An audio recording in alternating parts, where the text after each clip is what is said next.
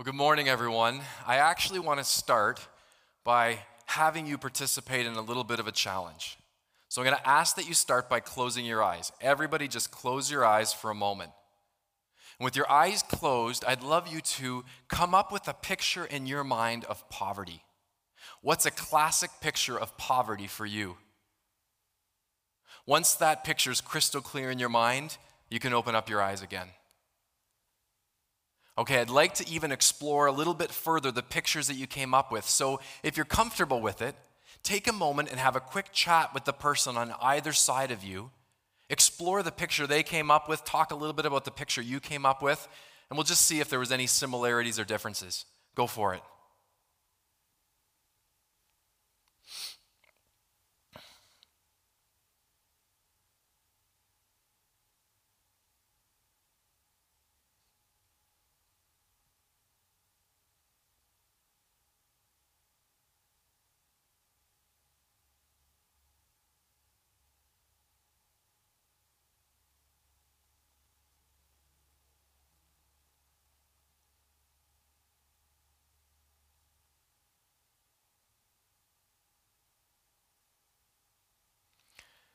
Okay, I'm going to have you start to bring your conversations to an end so we can keep things going. Great work. Obviously, I didn't have the opportunity to hear from everybody uh, what it was the, the actual picture you came up with, but I bet that a lot of the pictures that people came up with were pretty close to a few of these. For me, these would be some classic pictures of poverty starving children people living in deplorable conditions, faces of sickness and neglect and hopelessness. And that makes sense, right? Because we know that one element of poverty is being on the extreme side of not having enough. But I want to offer you a few more pictures to consider. Take a look at some of these.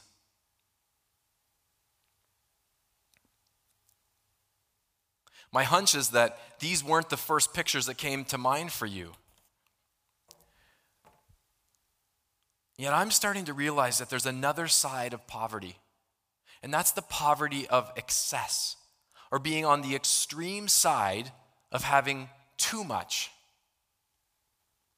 A few years ago, I heard Wes Stafford. He was then the president of Compassion International, and he was talking about this idea of enough. He said that often people assume that poverty, or the opposite of poverty, is moving from one extreme to the other, go, from going from not having anything to movement of having wealth and excess. But he suggested that that was a wrong assumption. Wes went on to explain that he believed that the opposite of poverty was actually moving to enough. He explained that when we get too far on either side, extreme ends, we're susceptible to more and more realities of poverty, although they're unique poverty. His big idea that day was the world will get rid of poverty when on both sides we move towards enough. Now, he wasn't talking about a communist system where everyone was forced to have the same things. He was actually talking about a world where people over here, people with more than enough, gladly choose to let go of what they have, or at least some of it, so folks over here can have what they need, and we both move to enough. Now, this morning, as we kick off this Hope Lives series, I want to challenge you that the biggest way that you can become a difference maker, to actually stop the realities of pictures like this, is to start by challenging your own mindset about how much is enough. Once you do that, and once you invite God to let you even redefine what enough is, everything will start to change. You know, ever since that day I heard Wes talk, I thought about poverty, uh, poverty differently, and I realized that he was on to something. Actually, it resulted in me challenging a bunch of other assumptions I had about poverty as well. Like the idea that everybody over here on the extreme side of not having enough is generally hopeless and unhappy. And the more that you move towards this end, every step of the way, the more you gain happiness and contentment and joy. And although there's some truth to that, certainly if you're extremely on this side and you don't have enough to keep you safe and healthy and protected and even nourished, you're going to leave in you're going to live in some extreme side of hopelessness. But I found for me that it was an overall incomplete assumption. You see, in the last number of years, I've had the chance to travel to the developing world, quite a few countries, places like Ecuador and Uganda and India, places where generally people live day to day with much less than what we consider enough in Canada. And yet, I've encountered and spent time with some of the most loving, caring, joy filled, Christ centered people I've ever met. At the same time, I know lots of people who certainly live on this end. They have, in some ways, a life that looks to have it all, and yet it's not uncommon to find people unhappy, anxious, depressed, kind of just going through the motions, wondering, is this as good as it gets? In the past few years, I found that my picture of poverty is changing. I still hold on to pictures over here, pictures of the poor and the neglected. But I'm adding to these pictures like this pictures of excess, pictures of extravagance, of too much. I'm understanding a little bit more why the Bible says in Proverbs chapter 30, verses 8 Give me neither poverty nor riches. Give me enough, just enough to satisfy my needs. Well, let's start with trying to get a better understanding of just who is on each side.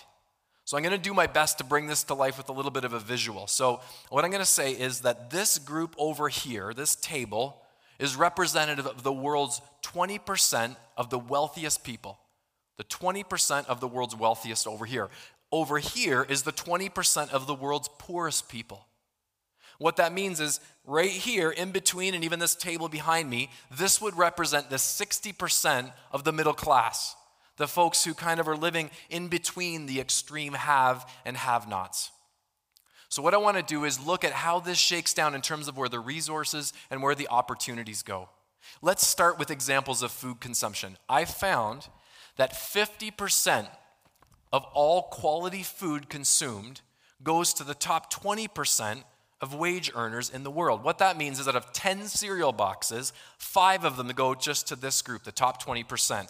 I also found that 40% of the world's quality food, things like meat and fish and cheese and great produce, it goes to this 60% in the middle, which means that 10%, or one out of 10 cereal boxes, get to this group down here, the world's 20% of the poorest. Well, let's keep going. I want to look at energy use. So for energy use, I've got light bulbs. What I found was that 58% of the world's energy is used by this group up here, the world's richest 20%. So I've got six boxes of light bulbs that they've just earned. I've also found out that 38% of the world's energy is utilized by this 60% of our world's population in the middle. So they get four boxes. And actually, only 4% of the world's energy is utilized by the poorest 20%, so they don't even qualify for one. Okay, I'm going to get into communications. I've got some, some iPhones here. What this represents is the world's internet and phone lines. And I found out that 76% of the world's internet and phone lines are used or allocated to this top 20% of income earners. That means they get two, four, six, eight out of 10 of these iPhones. 24% of the world's phone and internet lines go to this group in the middle, the 60% of the middle class. And only 2% of the world's phone and internet lines actually go to the poorest 20%, so they don't qualify for any. Okay, a few more. I'm going to look at paper products. What this means is all of the world's books, print resources, paper materials. It turns out that 84% so, eight out of 10 paper products go to the top 20% of income earners. We're starting to run out of space here. Turns out that 15% go to the group in the middle. So, 60% of the population uses 15% of the world's paper products. And only 1% of the print resources and books get into the hands of the poorest 20%. So unfortunately, they don't qualify for any. One more thing we're going to look at vehicles and transportation. What I found was that 87% of the world's motorized vehicle fleet actually goes to the top 20% of income earners.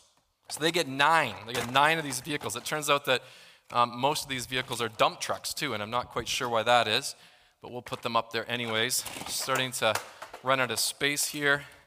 I'll do my best. Nine out of 10 vehicles. It also turns out that, I've got one more right here. 12% of the world's motorized vehicles get to this group in the middle. So they get one out of 10.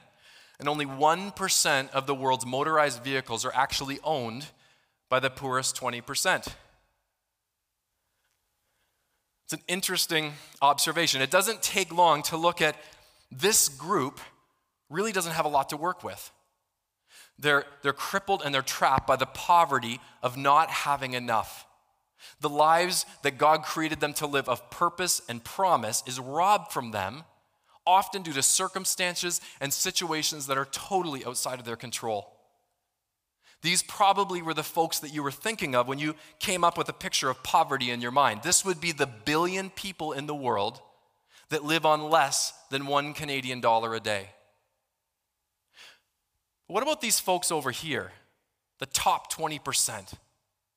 Who are these people? Looks like they have it all. We may be surprised. You actually may even be discouraged that you asked that question. Because you see, in 2011, Stats Canada reported that the average Canadian income was $42,000.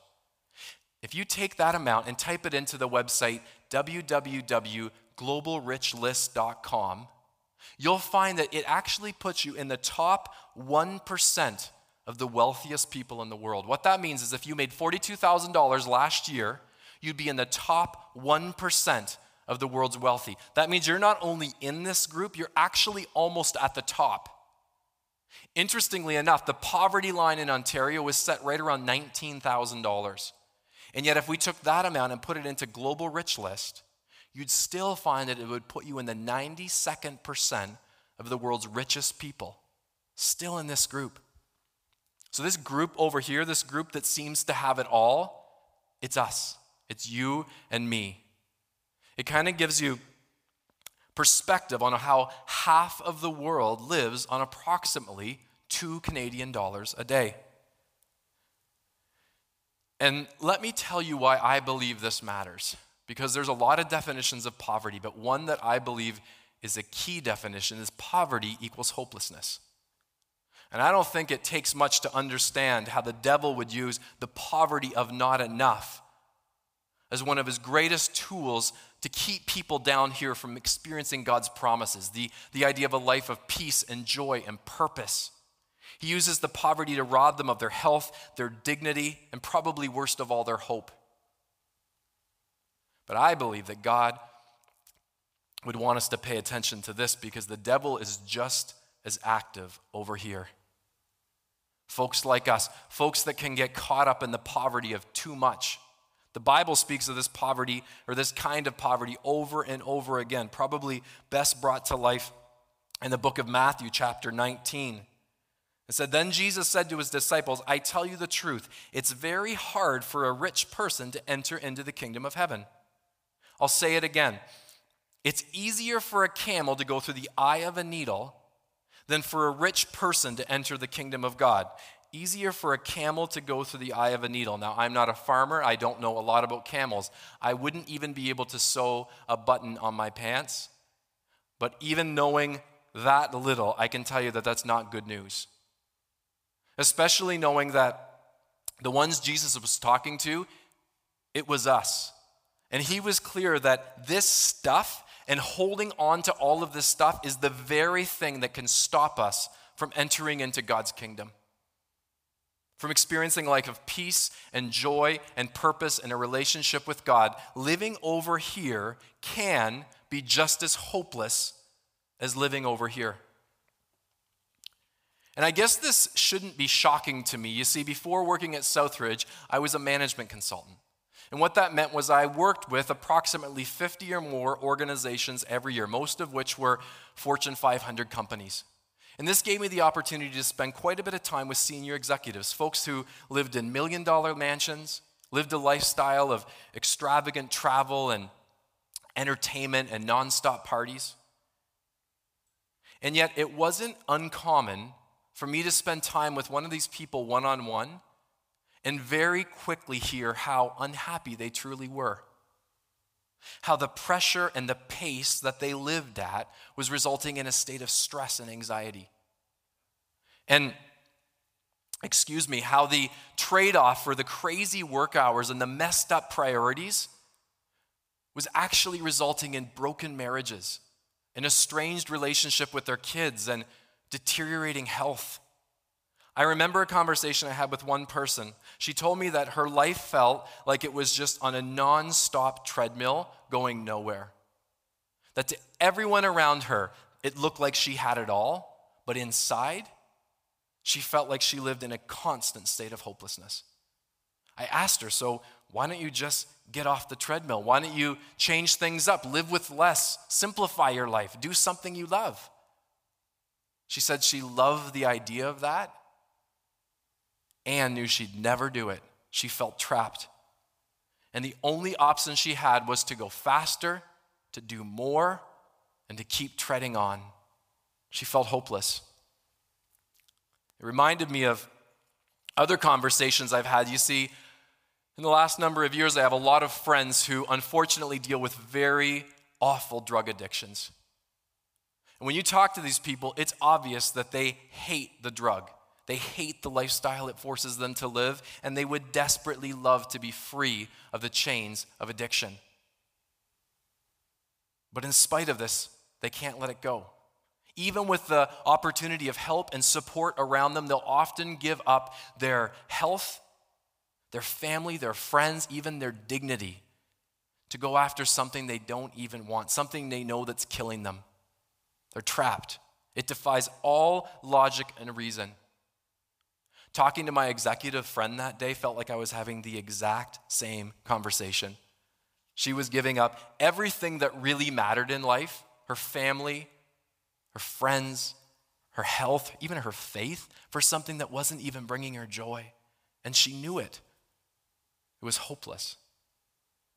So, how can this be? How can having good things, being blessed with things, actually start to work against us? Well, I'm going to do an exercise that hopefully will bring it to life a little bit. In a moment, I'm going to count to three, and when I do, I'd like you to inhale and hold it for as long as you possibly can. Okay, inhale as long as you can on three. One, two, three, inhale. Keep holding it. Keep holding it. Okay, you can exhale now. I don't want to lose anybody. I've got a few more things to say. I think you get the idea. Even something as good as inhaling, it brings us this gift of oxygen. It's only good when it's in check with exhaling. And if we decide to live in one extreme, the thing that was actually working for us works against us. We end up blue in the face. There's tons of other situations in life that I think are just like breathing. If we end up on one extreme or the other, we get into trouble. We end up blue in the face, so to speak, in life. I believe that the exact same phenomenon is true with the idea of giving and receiving. You see, when we live over here, we become very susceptible to being in overdone receiving mode. We get and we get and we get and we get more, and all of a sudden, somehow, the very things that used to bring us happiness and contentment start to work against us. We actually find that there's a, a sense of discontent and a constant craving for more. We somehow lose our sense of gratitude and appreciation, and along the way, we slowly close our eyes to the needs of others around us. Our sense of happiness becomes more and more linked to having stuff and making sure that our life holds up well to Facebook pictures, making sure we get lots of likes and comments. But you know what? Just like a a drug fix, that happiness never lasts. And as a result, we just keep on consuming and traveling and redecorating and upgrading and building because it's never enough. I saw this idea of being blue in the face, so to speak, from overdone getting or receiving brought to life not too long ago around Christmas. I was at an event and we were at a Christmas tree with more Christmas presents than you could imagine. And things started out well. People were smiling and thanking each other, but suddenly something started to change. All of a sudden, there were arguments over who was unwrapping next, and kids were fighting about who got to touch what and who got to play with what. Actually, comments were made about, well, that wasn't exactly what I asked for. Within no time, if there were any thank yous, they were robotic. They didn't come with eye contact. We actually had to shut things down halfway through and have a timeout because the kids' behavior were so not acceptable. And at that point, things had already come to tears. Becky and I left that day feeling awful. Just feeling a sense of shame that we actually were part of such an example of excess. Contrast to that, an experience I had two weeks later. I was in Lima, Peru, and I was traveling with a group of people who all sponsored children living in extreme poverty. And this day, we were actually going to have the opportunity to meet our sponsored child face to face. Well, the couple beside me had a backpack and they filled it with toys and, and school supplies to give to the girl that they sponsored. Very soon after meeting her, they pulled out the backpack and gave it to her. And what I saw next, I will never, ever forget. She took the backpack and put it down, and she looked at them, and she attacked them with the biggest hug I have ever seen. And she wouldn't let go. She just kept hugging them for everything she was worth, and she kept saying in her language, Thank you, thank you, thank you so much. Well, within no time, she was crying and they were bawling, and I'm just watching this and I'm starting to cry. And then all of a sudden, something hit me. Although it had to be obvious that this bag was full of stuff, she never opened it. She didn't even know what she was given. All that mattered to her was that someone cared enough to give her something. That was all that mattered. And as a result, she just could not let herself let go of that hug. I remember on the ride back, thinking about how that experience contrasted to the Christmas experience I had only two weeks earlier. And I was haunted by how messed up we can be back home. Just asking myself, who really is living in poverty here? The crazy thing is that there actually is a solution to breaking the chains of the poverty of too much and the poverty of not enough. We break our chains of poverty when we allow God to use us to help these folks break their chains of poverty.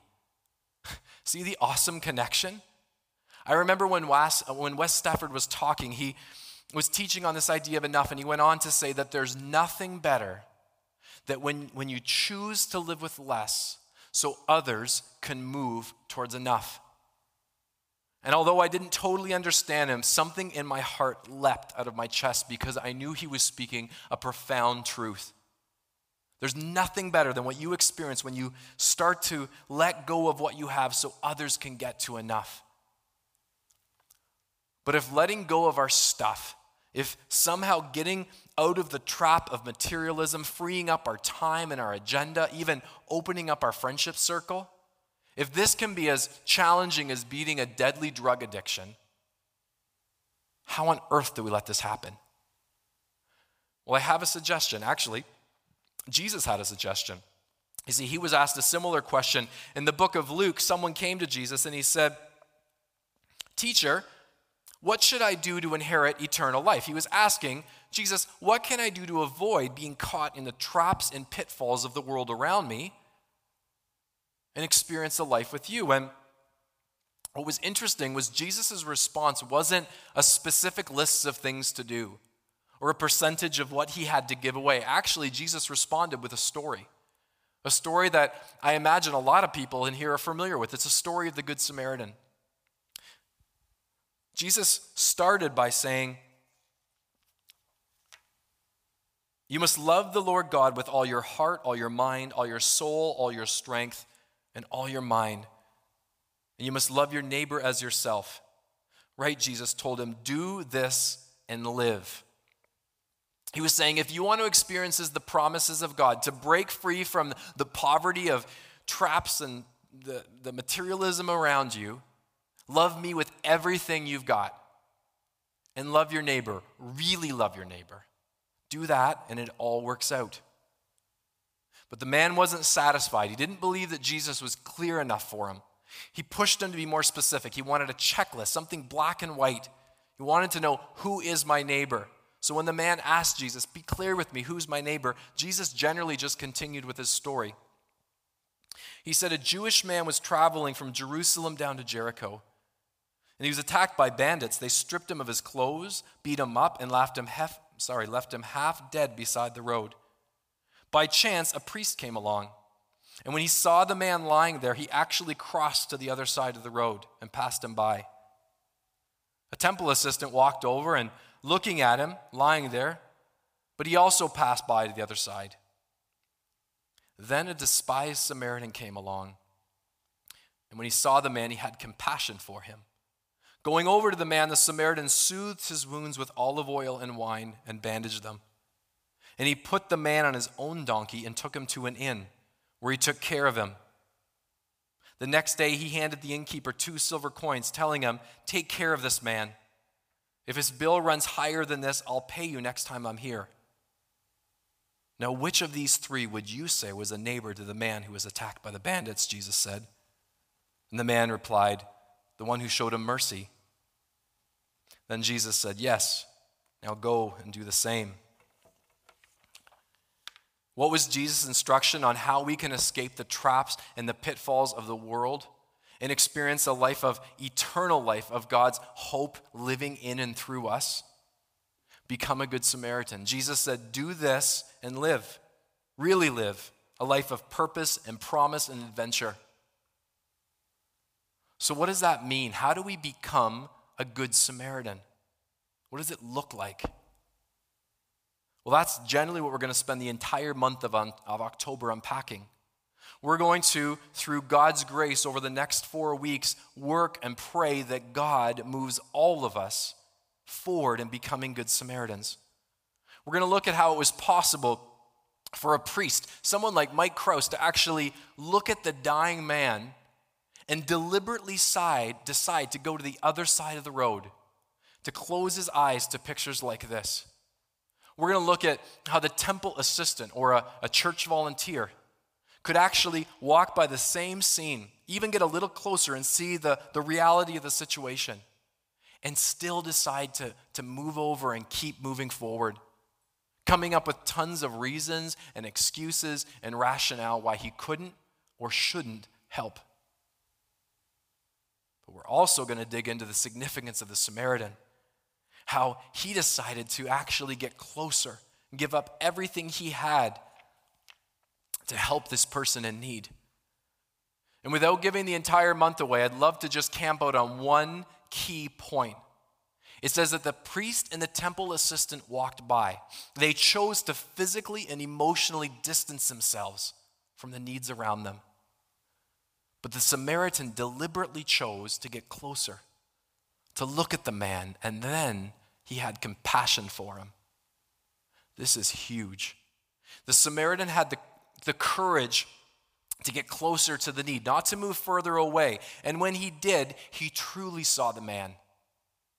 He looked into his eyes and he saw the reality of pain and he was moved with compassion. And once he had compassion on the man, he saw him as his neighbor. He valued him. And that compassion was real. So, of course, he was going to do whatever it took. Of course, he was going to kind of forego the trip that he was on and give up his time and his possessions and his money and even his safety, to do whatever it took to help this man, his friend, in need. Choosing to look at the need, the poor and the marginalized, the people that most of society wants to distance themselves from, to see and actually get closer, spend time with these people. This is what, what allows God to fill our hearts with compassion. And it's this compassion that becomes the fuel to give us the boldness and the courage and the perseverance to do whatever it takes. Real compassion breaks the addictive level chains of North American poverty. It even takes us to a place where we're not just willing to let go of what we have, we're excited to do whatever it takes so that folks over here can get closer to having enough, to have life, to have hope. And watch what happens when we become a good Samaritan, how God starts to change and break the unique forms of poverty that we experience. This last week was a pretty significant one for me. You see, one week ago today, I turned 40 years old. Now, I don't think I'm experiencing a midlife crisis. I haven't been out shopping for sports cars. I have not uh, even considered getting frosted tips. But I'd be lying if I didn't admit that turning 40 has made me reflect on my life a lot. And even coming up with this message and working on this entire Hope Lives series, I'm finding myself constantly asking the question how close am I to being a good Samaritan? I'm certainly somebody who lives over here. I live in a beautiful new house. Our family has two cars. We live well. We travel on vacations once or twice a year. We're the rich people Jesus was talking about. If God was to give a pop quiz right now and grade my life in terms of how well it stood up next to the story of the Good Samaritan, how well would I do? What character would I actually resemble the most? Would the traps and the deception that come from the poverty of having too much blind me to the needs around me so that in the end I turn up responding like the priest or the temple assistant, choosing to distance myself from the situation and coming up with tons of excuses as to why I can't help or even why I shouldn't help? Or would in some way my life reflect the life of the Good Samaritan? Someone who's choosing to continually live with less so others can have what they need to live, to have hope, to experience God's purpose for their life. I said earlier that in the Bible, Jesus said that it was easier for a camel to go through the eye of a needle than for a rich man to enter the kingdom of God. But Jesus didn't end there. He actually offered a message of hope. He went on to say, just a little bit later in verse 26, humanly speaking, it's impossible, but with God, everything is possible. And there's some incredible signs of hope around this community these days, too. You see, God is breaking the chains of the poverty of too much, more and more and more in our community. And He's doing amazing things in and through people and painting brand new pictures that are just the total opposite of the pictures we started the day by thinking about. He's raising up more and more people that are choosing to look at the needs around them. And instead of moving away or coming up with excuses on why they can't help, they're choosing to get closer, stepping up to make a difference. They're going beyond attending occasional fundraisers or liking the cause of the day on Facebook. And instead, they're becoming hometown missionaries, good Samaritans right here in our midst, folks who are changing their paradigm of what enough is. And with hearts full of compassion, they're joyfully choosing to live with less so others in need can move towards having enough. We're seeing more and more examples of the poverty of not enough and the poverty of too much being obliterated as God's radically changing the way we think, and we all move closer to enough. And I believe that's God's plan for each of you. He wants to see you joyfully loosen your grip on all of this, not only your stuff, your agenda, even some of your priorities, even the boundaries on your friendship circle. He wants you to have less and less security and even trust in those things, and more and more trust and hope and security in Him. He wants to see you come alive in a beautifully uncomfortable way. He wants to see you reach out to those in needs, not only needs here in Niagara, but right across in the developing world to the poorest of the poor. And in doing so, his plan is to paint some new pictures pictures that only your life can paint. Pictures of the chains of poverty being broken now and forever. How awesome is that? Let's pray. Jesus, let's start by just being clear on how thankful we are for all of the ways that you've blessed us. We are blessed beyond measure, God, truly blessed beyond measure. And we thank you for that. I pray, God, that none of us would take it for granted. And God, we'd also realize, maybe even today in a more clear way, that the very things that you bless us with, if we hold on to them and keep them for ourselves, can actually hurt our relationship with you. And God, I don't want us all responding out of guilt or duty, but God, I pray that today you would start redefining in our hearts what enough is. So that, God, all of us just in an excited way want to loosen our grip on our stuff and become good Samaritans. People who do whatever they can, give up whatever they need to give up so others in need can move closer to having enough. And God, I pray that today would be the start of just an incredible movement this month, God, we would see more and more examples of Good Samaritan stories being birthed. God, I pray that you'd paint that picture for everyone, the unique way they want. You want them to become a Good Samaritan. And God, I thank you for the pictures that we've just recently showed, and I praise you in advance, God, for the work that you are about to do in the days and the month and the years to come. We ask this all in Jesus' name. Amen.